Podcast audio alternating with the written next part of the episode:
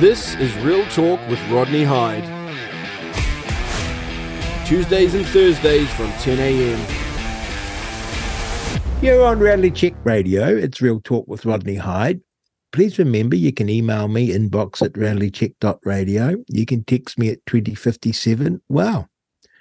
Those responses have been definitive. Everyone wants to hear from Professor Elizabeth Rata more and more and more. And Prof. Elizabeth Rata has written just a stunning article explaining so much and cutting through so much nonsense. And it's this idea, Elizabeth, that there we're actually dealing with two treaties. Could you explain that to us? Yes, I think the two treaties, uh, treaties are the first is the Articles Treaty, which is the treaty signed in 1840, has three articles, and we, we know what those articles are. And then from the 1980s, the meaning of that treaty, of those articles, was detached from the thing itself from the treaty, the words in the treaty and what they meant, there was a detachment. They were separated. So the words and the meaning were separated. And we then had new meaning given. And that new meaning created what I call a second treaty, the Principles Treaty. Now, the Principles Treaty has words uh, partnership, active re- uh, protection, uh, redress that do not appear in the 1840 treaty at all. So they have a new treaty has been constructed and given authority by a very small group of powerful people. And we have been told this is the treaty. No, it's not the treaty. The treaty has three articles which say something quite different from this principles treaty with a capital P. Um, these principles have been given a capital P. They are made to um, appear to be the truth, but they're simply an ideology created by a small group of influential, powerful people. How did it come about that you have a written treaty that was well debated by the chiefs and discussed. And those debates, as we know, were recorded and they clearly understood the significance of what there was they were signing. They weren't savages writing, you know, across not understanding it. They understood perfectly. And that treaty was actually a beautiful, wonderful document.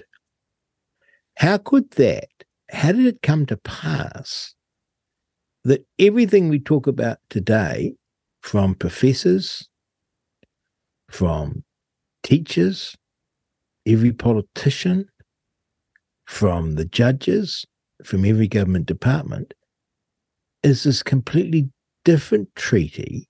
How did this different treaty come about? How was that, that achieved? How do you make a new treaty out of an old treaty?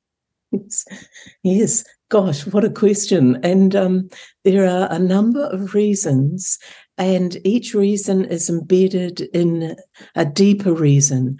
On the surface, it occurred because a group of powerful people, uh, um, activist judges, law professors, and so on, um, insisted that this was the truth. But that's different from getting people to believe it. So then you have to get people to believe something that is in your interests.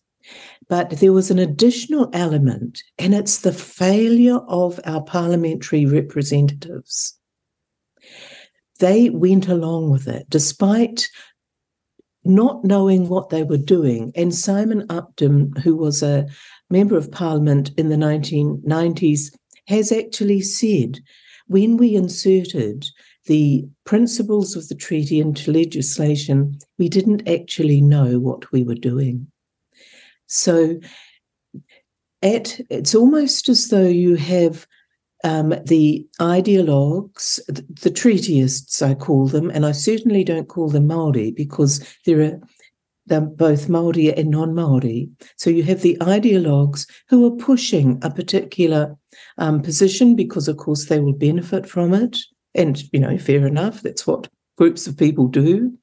Um, and then you have our, our parliamentary representatives, our members of parliament, who should have stopped it. It was re- it is their responsibility to represent us, the people. Their authority is is the authority that we allow them to have, mm. and for them to do something. Starting in 1986, and in every piece of legislation since then, they have inserted the principles of the this new principles treaty into every piece of legislation instead of saying, hang on, stop. What are we doing? Mm. What do these principles mean? And what is their relationship to the articles of the treaty? They have not done that. But then, of yeah. course, the third group is us, the people. How have we allowed it to happen? Yes. Um, I might be able to shed some light because you may know the story or you may not. But Richard Prebble told me this story. And I think in 1986, you'll be referring to the usage of the word principles in the State Owned Enterprises Act. Mm-hmm. Yes. Well, Richard tells tells me this story that they were having trouble with Maori leaders getting the state-owned enterprises legislation into into through into law. And that Geoffrey Palmer had gone off to do this negotiation. And I should say, Richard never had a very low opinion of Sir Geoffrey. And he came back and said, I've solved it. All we need to do is add in nothing in this legislation shall, I can't remember the legal phrase, abrogate or contradict or some fancy word, the principles of the Treaty of Waitangi. And you'll be familiar that was used in the 75 Waitangi Tribunal Act, but it was consistent with the Articles Treaty. This was just floating in the air. So, this law professor and very senior cabinet minister had negotiated that we would just insert this into the State Owned Enterprises Act, that nothing would abrogate the principles of the treaty. And Richard says he asked Sir Geoffrey, he wasn't Sir Geoffrey then, what does that mean? And Sir Geoffrey said, This is the beauty of it. It's meaningless. oh, that's, yes, and, and, and Geoffrey Palmer had actually um, already consulted with Hepi Te Heuheu up in Tuwharetoa ah. and been told that they would, the iwi leaders would be happy if this phrase was used. And Geoffrey Palmer thinking, yes, I will take a phrase and I will just uh, allow it, I will consider it meaningless. Well, that is the beginning of an egregious. Um, egregious. Everything flows from that. Yes, because after that, anyone can put any meaning they want to into this this word, these principles that acquired a capital P that became a thing all of themselves. And from then on, it was up for grabs. Let's let's I, let's say what these things mean. Yes, and Richard said to, to Geoffrey that he didn't think that words just sit in legislation without meaning. He said if they don't have meaning, they'll be given a meaning. and then, as I understand it, Elizabeth, it was Robin Cooke, who came along and said, Well, if Parliament won't articulate these principles, we will. Yes. And you see, at that point, Parliament should have said, No, mm. just do not do that. Mm. Parliament mm. uh, legislates, Parliament says what legislation means because it is authority. Once it's uh, legislation is passed, legislation has meaning, it is it is authority at that point. Mm. It is not for judges to take over No. democratic authority. And of course, that's what, what happened. And the one I think that Simon Upton would have been referring to was the Resource Management Act, because he was the minister that oversaw that coming into law, but it was actually authored by Sir Geoffrey Palmer. Yeah, that would be yes. That was the 1991. Yes, that would be right. And um, you know, to play around with such an important word, and for a lawyer to do it. I mean, A law professor. of all a law professor of all people should know that every word counts, and every word placed in a context counts. Well, either he was played and isn't very bright, or he wasn't played and he isn't he is bright. He knew exactly what he was doing and just minimized it. Either possible. Apparently, he came back from having gone up to meet Happy to Hugh. Hugh came back very pleased with the outcome. Um, so I don't. We we don't know what his motives were. Well, nevertheless, the effect has been, as you describe it, a whole new treaty. Yeah. And the other thing is, um, especially um, once the partnership principle became um, a holier than thou thing itself of sacred, you know, uh, even though, of course, as we know, um, partnership is not part of the treaty, but it has become so. Once you say that you have two partners and they are um, they have the sacred accord between them, all this created, invented principles treaty, then you have to start to define the two partners in a permanent, ongoing, timeless way. And that's where the term indigenous became really significant. Now, right up into into the 70s, even early 80s, people didn't use the word indigenous. no. It was a bit like, you know, the word ethnicity. Mm. In the 60s, people used the word race. Race was replaced by ethnicity from the 70s onwards. Um, and with and there's real significance to that. But I, I really want to talk about indigenous here. Indigenous was a word that was only really used in anthropology. It was, you know, quite a you know, had a scientific meaning. But once it entered um, public discourse, and it came via the United Nations.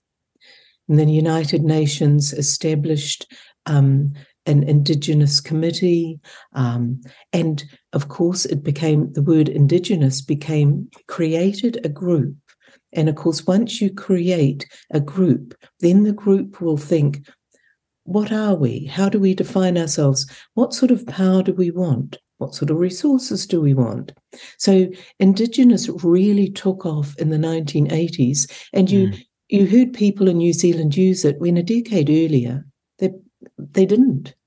So that became a way to create the two partners.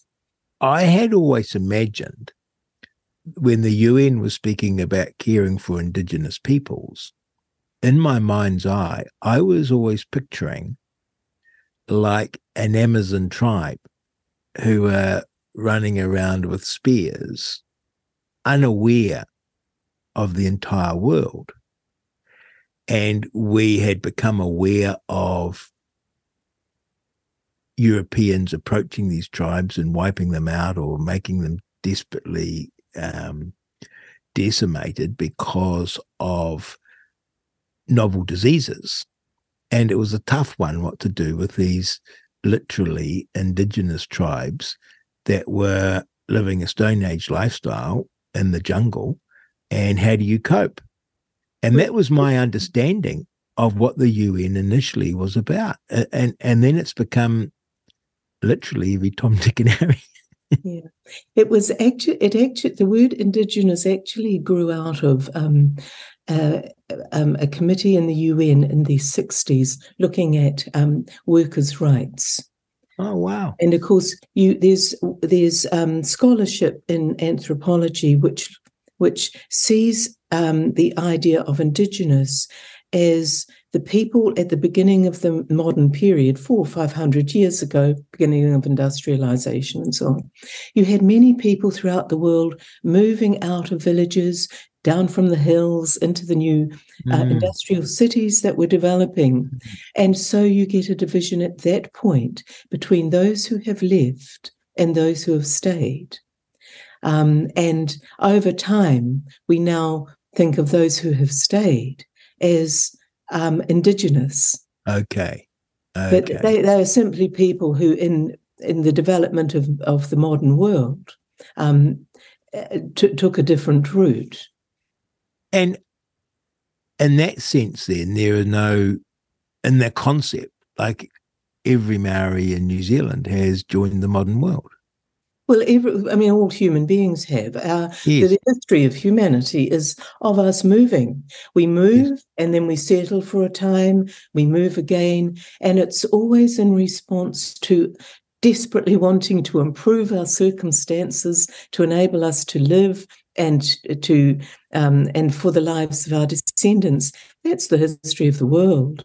And mm. so it's a history of settlers, of migrants. And that's why I would prefer, instead of us talking about um, New Zealand as being divided into Indigenous and non Indigenous, I would rather we talk about settlers. So we see the first wave of settlers were those who came um, across the Pacific uh, and reached New Zealand in the 13th century. And since then, there was, you know, what's five, 600 years, and then new waves of settlers.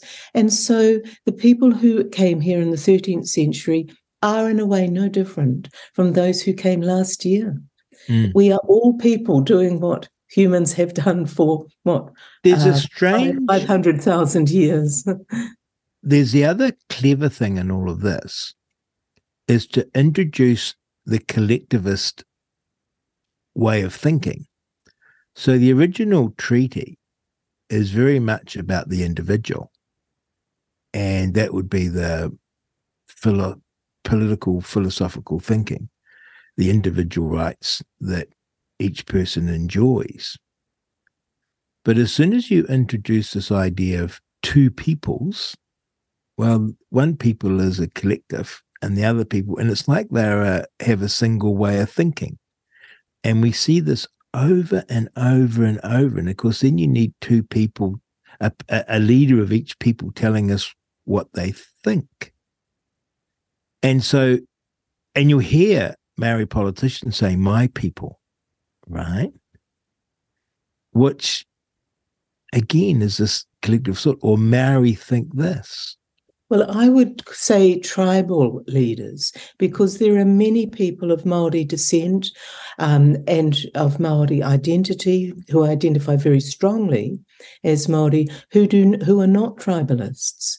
Mm. So I, that's that's why for me it's very important to talk about um, the politi- this political activism as being driven by by tribalists who are um, wanting to institute um, the tribe as the political category. And of course, then the tribe is, is what will acquire not just resources, but if you're going to acquire economic resources, it's quite handy to have a lot of political power to go with them. Wow. Because you can get more resources. You can hold on to what you've got. Plus, well, that's exactly what's happened, isn't it? So Under water, for example. Yes, that's exactly what has happened. Yeah. It's been a, amazingly fast thing where you accept um, a partnership. You then have to consult with the partner, which then becomes the tribal elite. Goodness knows how they become the tribal elite. You then have ministers of the crown consulting with these tribal leaders on matters of importance as though they are partners. And then that just develops naturally into co governance where it's formalized. So the idea becomes the reality. Yes. Yeah.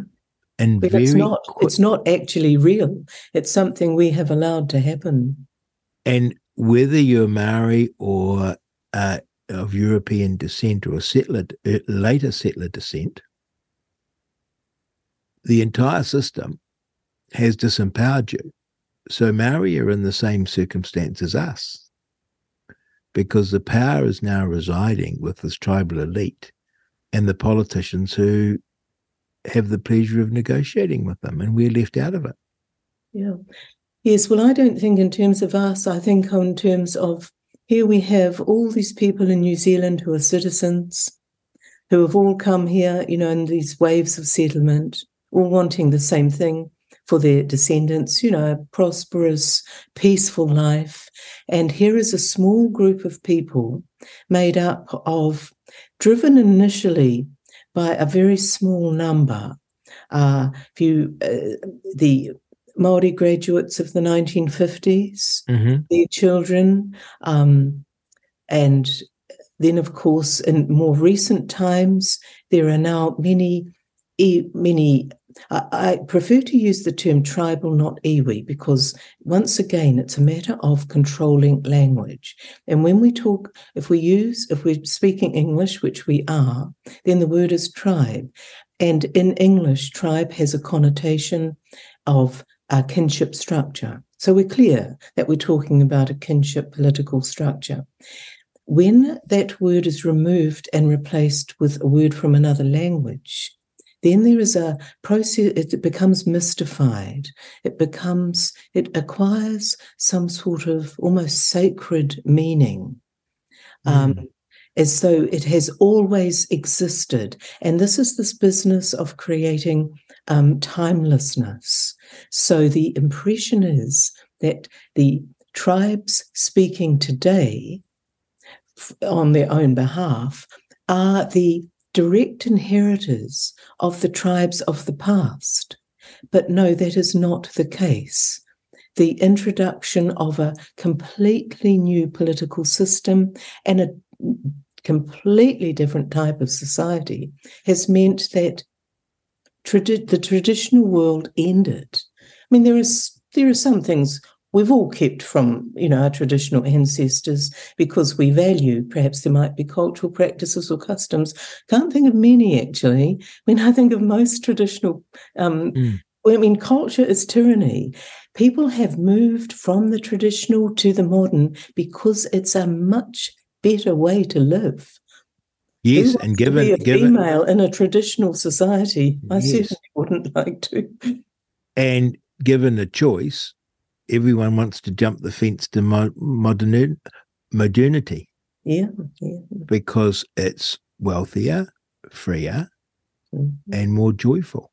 Yes, and just I the mean, fact that we live a lot longer, that um, that we have been able to develop a political system, liberal democracy, with principles of freedom, that we have the political category, which is separate from, from our identity. So it doesn't matter what our identity is, we have the political category of citizen. So that's another serious problem that has occurred with identity politics, that people are encouraged to see themselves in terms of an identity when in fact our political category is that of citizen. That's where we meet in mm. the public space as citizens. We can with be e- what we want to in private. With equal rights. Absolutely, yeah. Mm. And uh, if we don't have equal rights,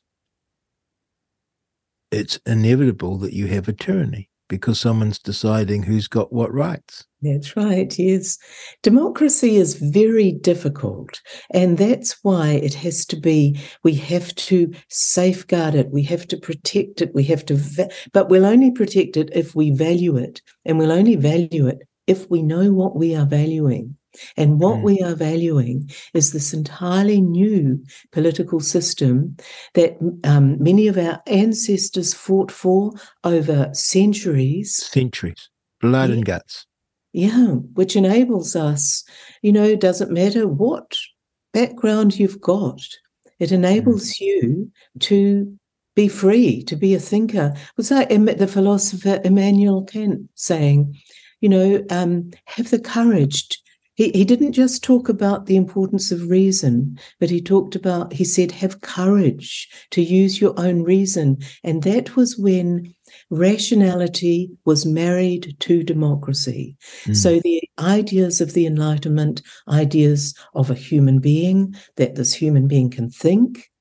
The next stage is if there is one human being, if this creature can think, therefore, this person, this creature can think about his or her destiny and can mm. have control over his or her destiny. And that's what made democracy possible. But democracy is based first on accepting that the human being is a rational thinking person.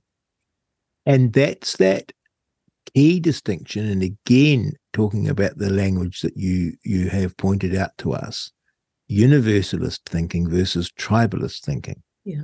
is pivotal here. Now, the language has been the coup, hasn't it? Oh gosh, yes. And I remember speaking to um, people who have become very powerful tribalists, um, speaking to them back in the 90s. Um, and they made it very clear to me that it was their ambition, their tactic was to control language because they were people who understood the power of language. I mean, tribalists have been enormously successful um, because they have known what to do and they've started by controlling language. And through controlling language, you control thought. The and of course, we're in an age now, Elizabeth, where we have got extremely sloppy with language because we haven't adhered to the rules of good grammar. Yeah. We haven't studied uh, Latin at school and the origins of correct usage and the importance of words. We've come along with the internet where everyone can tap, tap, tap away, as opposed to carefully crafting a letter or an argument or an essay. It's all just that, that, that, boom. And you notice it in the news. I find often a news article incomprehensible.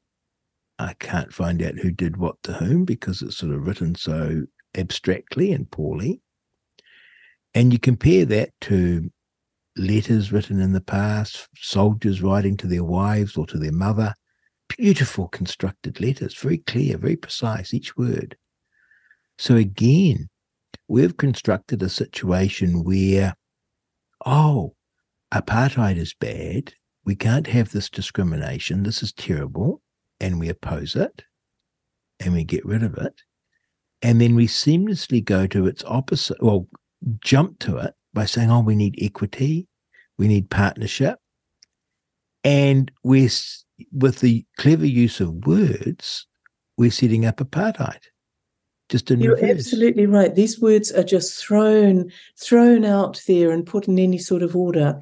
And Grammar is essential because it's grammar which constructs the logic of a statement. You know, mm. in any propositional statement, you have your subject, you have what it does, and you have what it does to whom or what.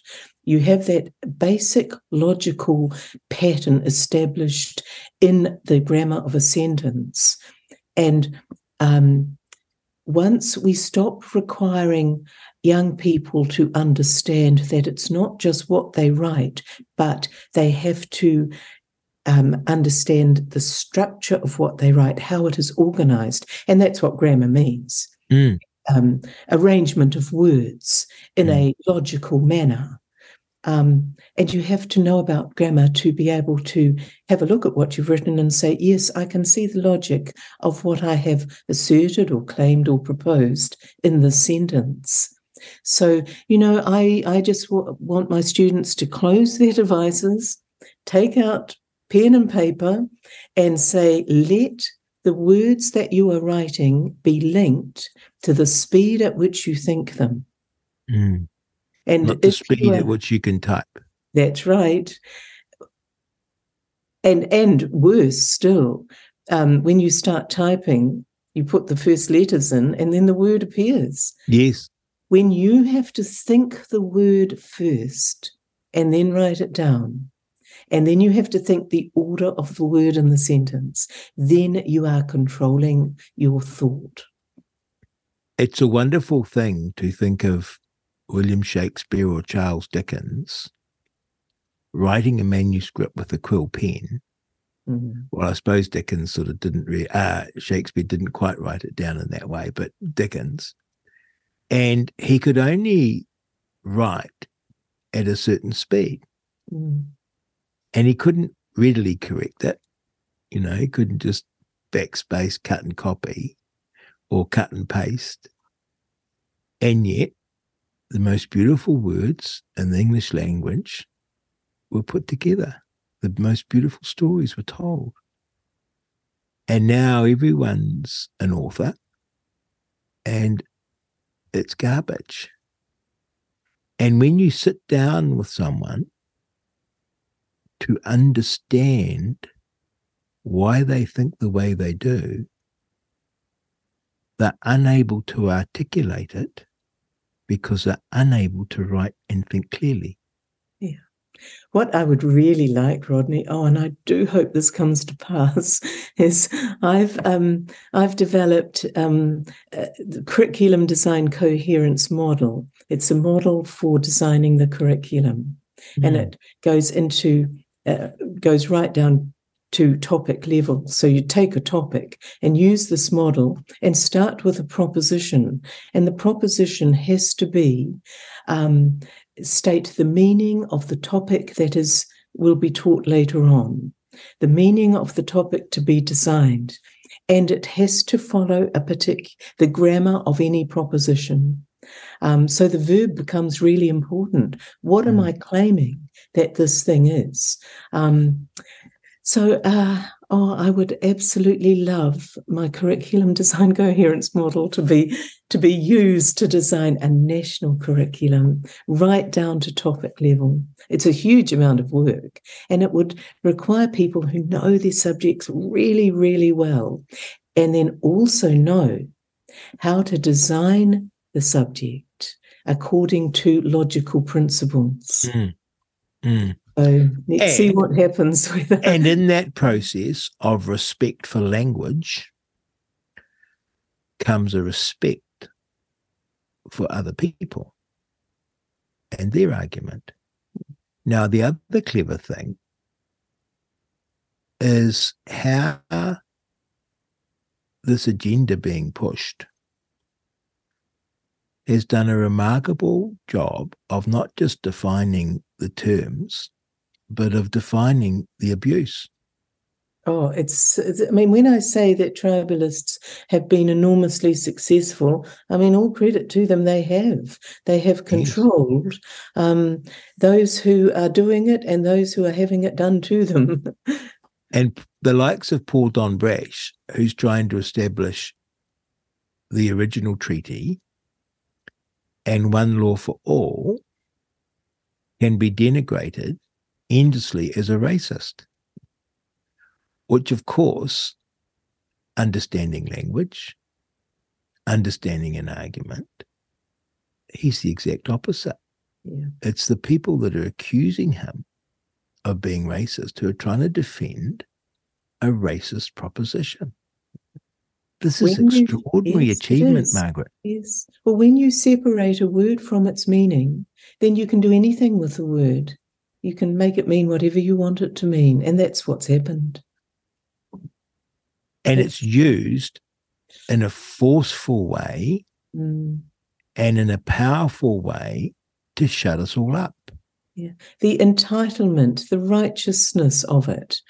Um, yes, you know, if you claim the moral high ground, and if you say, if if, if your claim is we we are on this moral high, we are right because our we are pursuing social justice for a group of people who have been victimized.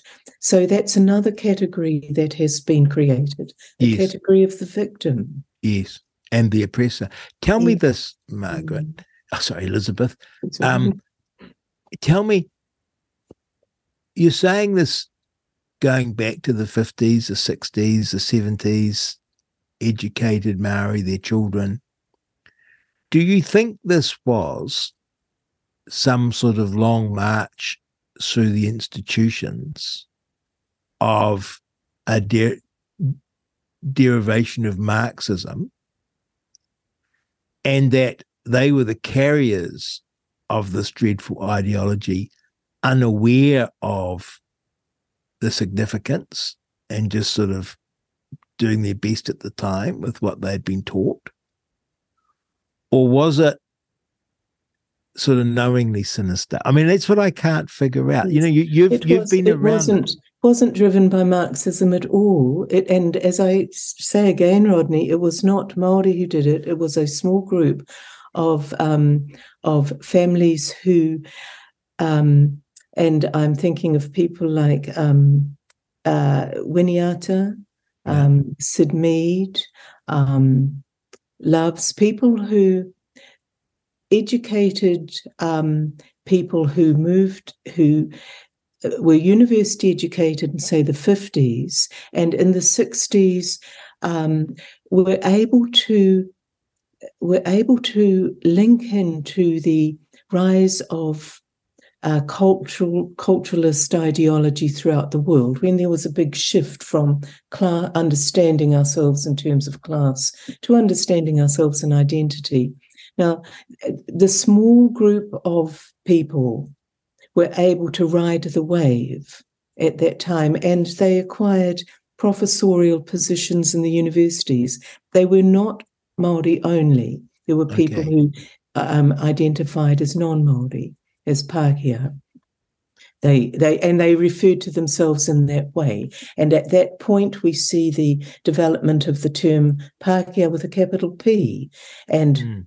um, some of these this very influential group claimed that term. So there was there were those the, this group of people who had uh, important and influential positions in our universities, and who were then able to influence officials. Um, the uh, uh, You would have witnessed this firsthand, Elizabeth. Yes, I did. Yes, a cultural Mark, Marxism um, was really uh, another intellectual movement at the same Okay. time, and so it became a fel- fellow traveller.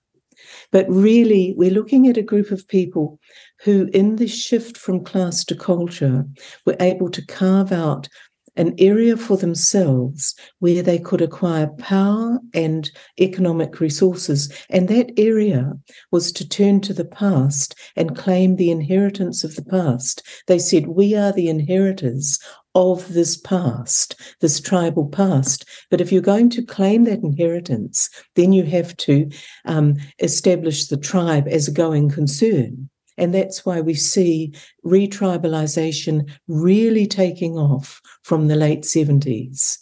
And this group um, could could say, uh, you know, this is our inheritance. It has been taken from us. We are going to claim it back. And because in the wider society there had been the shift to um, cultural identity, um, you know, people studying their genealogies and so on, right throughout the world. You know, people were really keen Mm. on connecting to their pasts. They looked across and said, yeah, fine, this makes sense. Here is a group reclaiming the past. It's something we're all doing. We're no longer identifying as sort of working class people striving for improved conditions for ourselves. We are now identifying in these identity groups and claiming um, rights in terms of that that much smaller identity group. So yes, it was a small group of a retri. That's why I really insist on the term retribalists Mm. because that's what this group of people, um, whether or not they had Maori ancestry or not, were doing from. Re- it really took off in the 70s, but from the f- 50s and 60s, they had established themselves in the universities with the development of Maori studies departments Mhm. And, and, of course, anthropology and, had lost its way at that point. And their long term agenda may well have been hazy, but each step of the way made them more important, gave them. I don't know. Power. It wasn't. Ha- it wasn't hazy. It oh, was. Okay. No, it was. It was very clear that wow. there was a group of people wanting to reassert, um, um, reassert the tr- the the tribe and to be um, you know, if you use the Marxist term, the vanguard of the proletariat, but in this case, wow. it was the chiefs of retribalization. Got it. So it was it was an intellectual movement that was fully understood by those doing it, and that's what's been so successful. Because My goodness, My I mean, goodness. the strategy is so very impressive. Very impressive. A total, total coup, a total turning of universalist principles on the head, the inversion of our Westminster parliamentary democracy. Um, you and I sort of was half witnessing it and thinking, well, this will never take off because it is so dangerous and so stupid. And yet and here we are. When, yes, when you have um, a group who have established themselves as leaders, then of course they need a constituency, they need followers. And so retribalization from the 80s into the 90s was really about um, uh, encouraging people to identify with these newly established tribes, um, mm. tribes that would were able to say, we we are connected to the past. This is what we were called in the past. This is what we had in the past. So it is certainly true to say that on one hand yes um, th- there was a tribal revival but it was a revival for a different world completely different world wow mm. that's and of course we who enjoy and benefit from universalist living, the wealth, the freedom, the prosperity of it, we don't necessarily or usually understand what it's providing us. Mm. So you can be um, a university student wandering around enjoying all the fruits of the world in terms of food and accommodation and warmth, but totally unaware and oblivious to how amazing that all is compared to historical times. And how recent. And how recent. recent. Mm-hmm. And you can also be tinged with a guilt because here you are benefiting. And I used to think that before I learnt your terms, I'd say embedded in Western civilization or embedded in universalist living is a sort of guilt that you've so profligate, so well off, relative, that you feel you must be despoiling nature in a dreadful way or ripping off some person or and you try and assuage your guilt by writing Pākehā with a capital P. Or, you know, going along, going along with these causes because it somehow frees you of that guilt that you feel that you've yes, benefited. And, and yet it's enormous. actually a more specific guilt. You know, we are the generation um, of pe- our parents had to fight wars. They had to live through a depression. Mm. Their parents were pioneers, and I'm talking about people who are both recent and previous yes. settlers.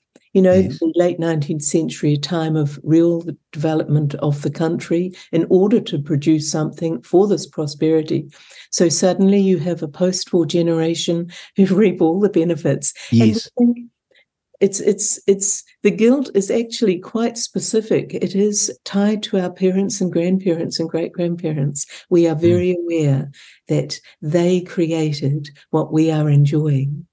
And so we want yes yes and and of course many for many became secularized. So there wasn't religion to um, provide a moral framework So we created a new moral framework, which was one of social justice. Yes, how how amazing! It's great. It's it's amazing to see you bring it all together into this historical perspective and this coherence. There's a another thing that um, I observe about this tribal way of thinking compared to universalist thinking. As a universalist, your grandfather could have treated my grandfather rather poorly, some way or another, tricked him or something. I would look upon you as having no responsibility for that, mm. right? And this is this idea of the sins of the father. They don't follow the son mm. Or the daughter. And yet, with this retribalization, we don't just have a dispute following down seven generations, it is forever.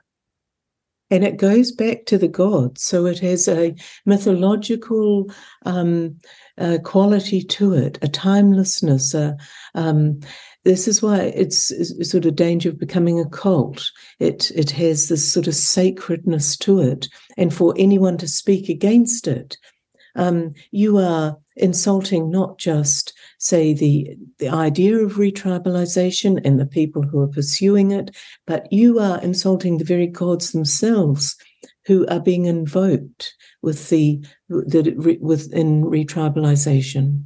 Oh my goodness, you're right. Mm-hmm. So and when you of course indigenous. I mean, indigenous is directly connected to the land and to the creation. So once again, there's that mythological framework um, placed right around this ideology. And no wonder it's difficult for people to criticize it, because if you criticize it, you are you are criticizing something holy, something sacred. So no wonder you're a, you're a wicked person. And of course, this this is this madness we have now, where building a bridge across a river offends the gods. Yeah, yeah. Which, to a universalist, we're very respectful of people's spiritual beliefs. But we don't let them impinge on society as a whole at great cost. You don't bring them into engineering. You don't have a no. New Zealand or medicine. advertising video, which the, um, the combines, in the sky, which does an uh, appalling. Um, it conflates these two very different ways of understanding the world, and that's why that video is appalling. Appalling. Here we have contemporary engineering.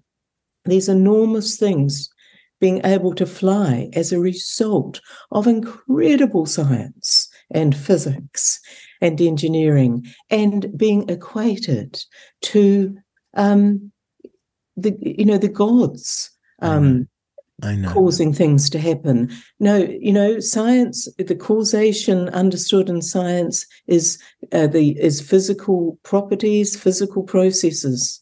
Net, it's a naturalist approach to the world the supernaturalist approach, where you start bringing in the idea that somehow there is a supernatural, a mythological causation going on, it is very dangerous for young people's thinking. Very and dangerous. That's what's happening in our schools with the um, with the uh, insertion of Mātauranga Māori or any type of traditional knowledge as um, a way to think. Of course, we should study about traditional knowledge. Mm. So, in literature, in language studies, in um, and in history, say the history of um, of of how traditional people lived. Of course, this is part of who we are as humans, but to induct young people into thinking that causation has this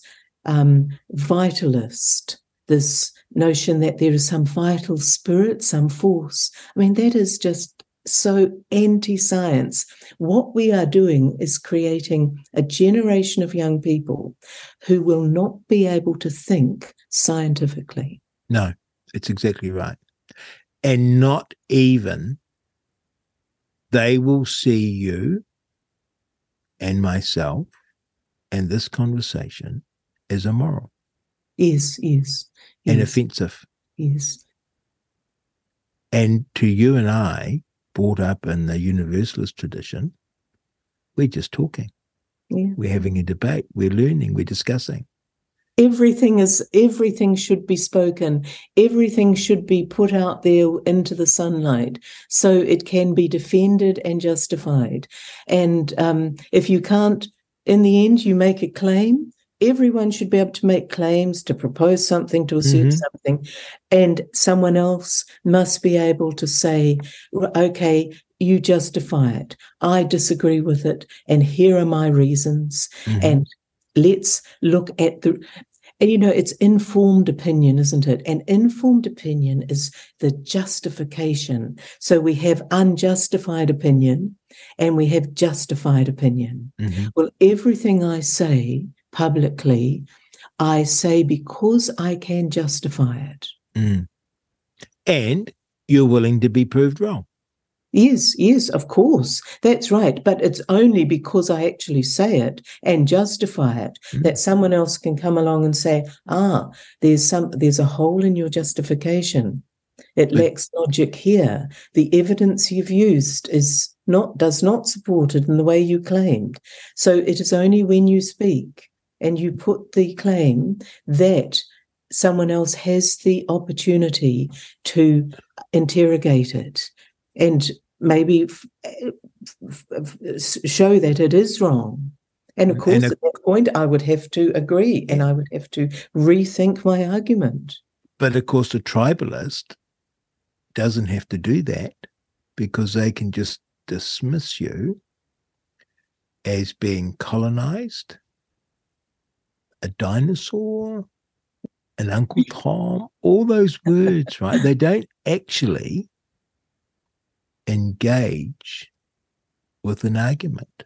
because they don't believe in it. They're tribalists. They're they're a cult, they're religious, and they're power hungry. Willie Jackson is my preeminent example because he is such in his debate and discussion is so thuggish, which is um, who who can sort of verbally assault that other side, and you can't imagine him ever saying, "Oh, well, that's a good point." You know? I would have I would find it very difficult to talk to Willie Jackson because he would throw words at me and the words would all be jumbled and they wouldn't have been arranged in a logical way. So I wouldn't know mm-hmm. exactly what he was saying. So I wouldn't be able to discuss the point because I wouldn't be able to find the point. But as they say in modern parlance, that's a feature, not a bug that's part of their power. It is. I used to think it was like a word salad mm. uh, defining stupidity. But what it is, is a word salad and rhetoric that has given Willie and his ilk tyrannical power over the rest of us. And because of you say what's happened within the universities and now within the primary schools and the high schools, our institutions and organizations like our legacy media and our corporates go along with it. And so when you come to claw your way out of this, Elizabeth, it's not a matter of just reasserting the Articles Treaty because you have to go right back to your curriculum. Yeah, that's right. Something I'm very interested in nowadays is looking at these. Um, uh, it's it's known as um, time perception, how people um, uh, the psychological approach to time itself, and there are two different ways of understanding hmm. time. Mm. There's spontaneous time perception, which is what we all have. It's part of our primary thinking, where we um, um, you know, our collective memory, say the collective memory of our family. Uh, and it's cyclic, seasonal, all our traditional ancestors all had t- spontaneous time perception. Um, seasonal, cyclic, social time is we're probably able to go back as far as great grandparents, and that's about it. Um, and then there is historical time perception, and that's a very modern way of thinking and it's known in, in the literature as secondary thinking, secondary cognition. And it's a way of thinking about time in terms, in an objective way, in terms of causation and context. So you take yourself out of it and you study it as something as an object separate from yourself and you look at uh, these facts and these these events these people happened at a certain time what was the context of the time what causes caused the actions what did they then go on to cause to happen? So it's a very different way of understanding time. Now the danger and it's a huge danger of the so-called refreshed curriculum this new so-called new zealand histories curriculum can't bring myself to say the term histories it's history is that it is based on spontaneous time perception. So, as well as young our children and young people being imbued in a non-scientific um, way of thinking, that will be reinforced by them being imbued in with spontaneous time perception. And that means they can be told the mem- the collective memory of the nation will be what we wanted to have happened, not what really happened. And of course, we know even in our families, we will select. Oh yes, suits. There are some things that we will omit for probably. Yes, and and how poor your own memory of events oh, is when you when, yes. when you get talking to a sibling about some traumatic event, and you have it completely wrong as a yes. child or even as an adult you can have you can have two people i mean the police are well aware of this yeah. two witnesses to a crime and they have completely genuinely completely different views you know the next day and you're right this history where it has been debated and discussed and evidence collected uh, is so significant. I can see what you're saying because you see it outside of yourself. Yeah, it's it's a history that we collect evidence about. And so we know about 1066 because it's there's a tapestry. What you wanted. No. you wanted to have happened. It's what actually did happen. And I'll add a rider to the best of our, our scholarship. And it must be scholarship that where there are verifiable, independent, verifiable sources.